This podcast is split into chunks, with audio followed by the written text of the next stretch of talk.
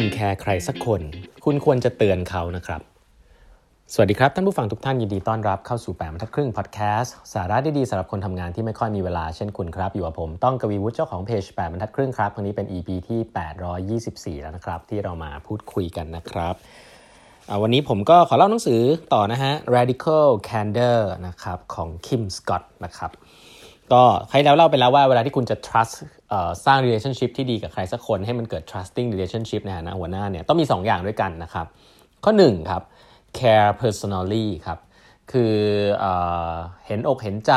เป็นห่วงเป็นใยคนที่เป็น as a person เลยนะครับคำว่าพูด as a person ก็คือว่าไม่ใช่ว่าสนใจเรื่องงานอย่างเดียว คนที่คิดว่าแบ่งแยกเรื่องงานกับเรื่องส่วนตัวออกจากกันได้อันนี้ ยุคนี้เนี่ยหัวหน้าต้องเป็นห่วงคนแบบเป็นคนจริงๆเนาะอันนี้อันแรก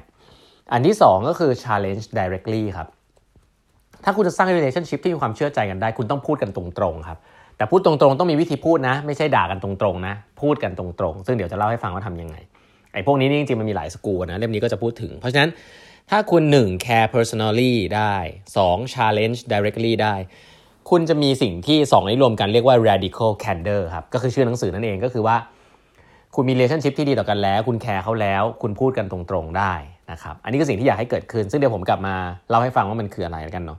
แต่เขาบอกว่าถ้าคุณมีแค่บางส่วน ถ้าคุณมีแค่บางส่วนนะครับ มันก็จะเกิดข้อดีข้อเสียแตกต่างกันออกไป เช่น อันถัดไปนะครับเขาบอกว่าถ้าคุณไม่มีแคร์ personally คือคุณไม่ได้สนใจคุณสนแต่งานไม่สนคน แล้วคุณก็ challenge คนโดยตรงด้วย คือพูดในสิ่งที่คุณคิดตลอดเวลา เขาบอกอันเนี้ยใน culture อเมริกันนะที่เขาเขียนไว้เนี่ย คือสิ่งที่ดีเป็นอันดับ2ครับภาษาอังกฤษเรียกว่า obnoxious aggression ก็คือคนที่ aggressive แหละ ก็หัวหน้าอย่างเงี้ยเยอะเขาบอกหัวหน้าอย่างเงี้ยเยอะ คือเป็นหัวเขาบอกว่าอันนี้เป็นอันที่ 2 เพราะว่าอะไร เพราะอันเนี้ยก็คือจะทำให้ deliver งานได้ครับ แต่ว่าพนักงานจะไม่มีความสุขนะครับ แล้วก็มันก็จะมีเพดานของความพยายามของพนักงานพอสมควร แต่หัวหน้าก็ที่เก่งก็ไม่ต้องแคร์คนก็ได้นะครับ แล้วก็พยายาม แต่ก็อย่างน้อยก็พูดตรง พูดในสิ่งที่ตัวเองคิด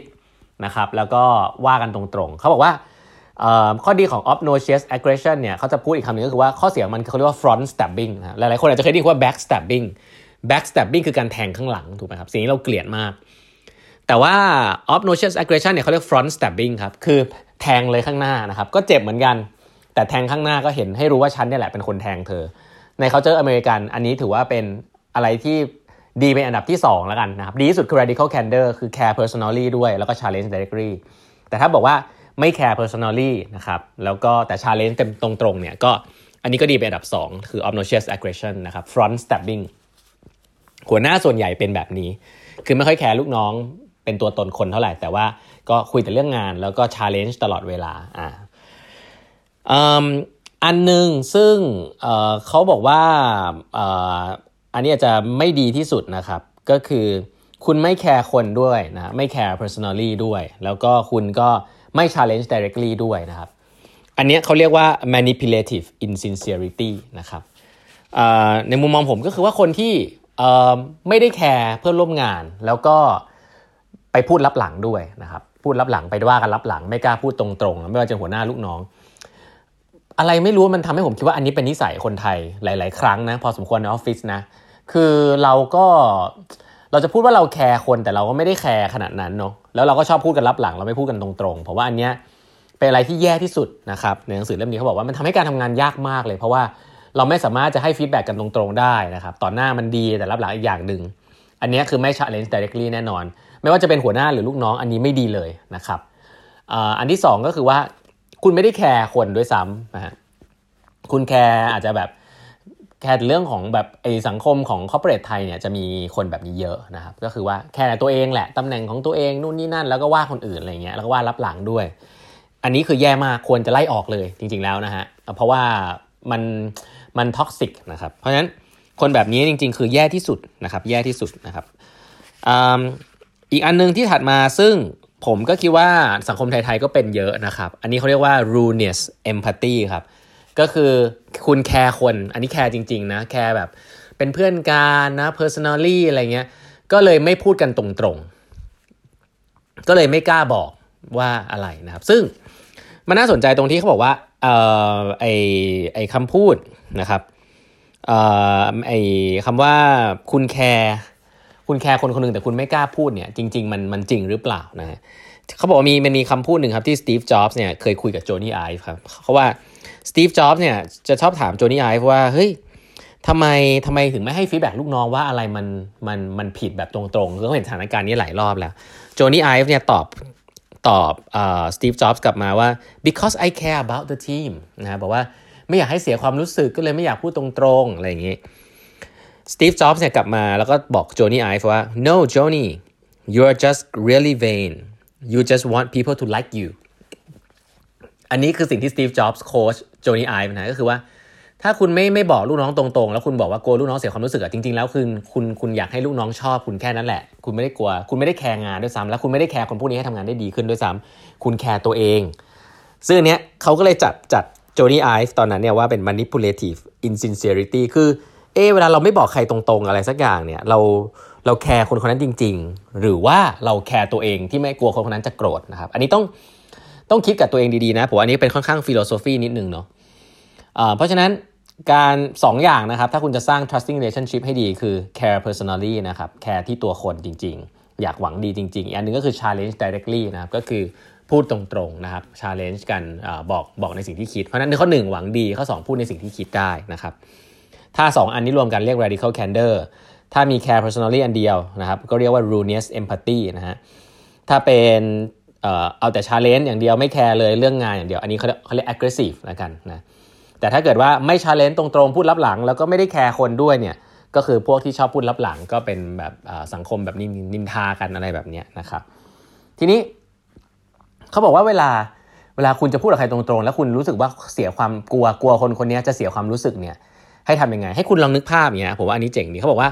คุณนึกภาพว่าคุณเป็นคนที่ออกไป present งานหน้าห้องนะแล้วก็ในห้องนี้มีคนอยู่เต็มไปหมดเลย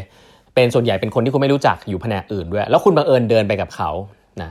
คุณบังเอิญเป็นเพื่อนของคนคนนี้แล้วก็คุณก็ไปนั่งห้อง present ด้วย สมมุติว่ามีคนอยู่สัก 30 คนด้วยกันนะครับคุณก็ขึ้นไป present แบบตื่นเต้นแล้วก็แบบพยายามจะ inspire คนมากเลย แต่ว่าบังเอิญมากเลยนะครับ คุณไม่ได้รูดซิปนะฮะเรานึกภาพนะ คุณแพมไป present คุณไม่รู้ตัว คุณไม่รูดซิปเพื่อนคุณเห็น อันนี้คือ moment of truth เลยครับว่า ถ้าคุณเป็นเพื่อนคนนี้คุณจะทำไง เพราะว่าถ้าคุณแคร์เพื่อนคุณ คุณก็ควรจะควรจะหรือไม่ควรไม่รู้แต่คุณควรจะส่งสัญญาณนึงก็ได้เพื่อบอกเขาอะว่าแบบเฮ้ยมึงรู้ซิปด้วยนะใช่ป่ะมันจะมีคนแบบนี้ ซึ่งอันนี้เขาเรียกว่า radical candor ครับคือมันเจ็บครั้งเดียวแล้วมันจบแล้วก็เพื่อนก็ไปต่อ แต่ถ้าเกิดว่าเราเขินอะไม่กล้าบอกเพื่อนกลัวเพื่อนเสียความรู้สึก แต่เพื่อนนี่ต้องอายอีกpresent อีกชั่วโมงหนึ่งด้วยซิปไม่รูดแล้วไม่มีใครบอกเนี้ยคิดว่าเพื่อนเราจะโกรธไหมฮะคนที่แบบ ต้อง present แล้วก็เห็นว่าเพื่อนเห็นนะว่าฉันไม่ได้รูดซิปแต่ไม่บอกให้ฉันอายอยู่ประมาณหนึ่งแล้วแล้วสุดท้ายเพื่อนบอกว่าอ๋อฉันไม่กล้าบอกอะฉันกลัวแกเขิน บอกมึงบอกกูเนี่ยดีกว่าอีกกูจะได้แบบหันหลังมารูดซิปอะไรอย่างงี้ signal บอกหน่อยก็ได้ อันนี้ครับคือตัวอย่างของ radical candor ครับผมว่าเห็นภาพดีนะฮะว่าเอคุณจะเป็นคนที่ส่ง signal หรือว่าทำไงสักอย่างให้ เพื่อนคุณรู้แล้วก็รูดซิปหรือเปล่านะฮะเพราะว่าเพื่อนคุณเนี่ยถ้าเขารู้ทีหลังเขาคงรู้สึกไม่ดี แล้วก็รู้สึกเขินอายแน่นอนนะครับ เพราะฉะนั้นแล้ว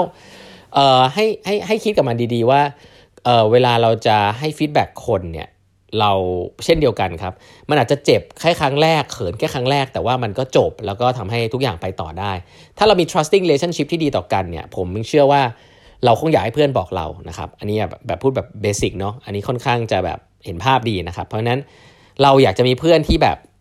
นะฮะหนังสือเล่มนี้เขาบอกว่าเราควรจะมีเพื่อนที่แบบเวลาเราไม่รู้ซิปหน้าห้องอะให้มันสพยายามที่จะบอกเราไม่ได้แบบว่าไม่กล้าบอกแล้วเราต้องทนอับอายรับหลังไปถึงแบบชั่วโมงหนึ่งอะไรอย่างเงี้ยนะครับอันนี้คือ radical candor น่าสนใจเนาะวันนี้เวลาหมดแล้วนะครับ ฝากกด subscribe แปบรรทัดครึ่ง podcast ด้วยนะฮะ ฝากด้วยนะครับเพจของผู้ ผู้ปกครองพ่อแม่ยุคใหม่นะฮะ Pluto Parents นะครับ ที่ผมเอาน้องๆ ที่จบ Harvard MIT โคลัมเบียนะครับ มาพูดเกี่ยวกับเรื่องของการศึกษาบทความเชิงวิจัยต่างๆมาทำให้เข้าใจง่ายๆสำหรับคุณพ่อคุณแม่ยุคใหม่นะครับ ก็เลี้ยงลูกอย่างไรให้ลูกฉลาดอะไรแบบนี้ก็ติดตามกันได้ครับ ชื่อเพจ Pluto Parents นะครับ ลองไปเสิร์ชกันได้ครับบายบายแปดบรรทัดครึ่งฮะมาพบกันใหม่พรุ่งนี้นะครับ สวัสดีครับ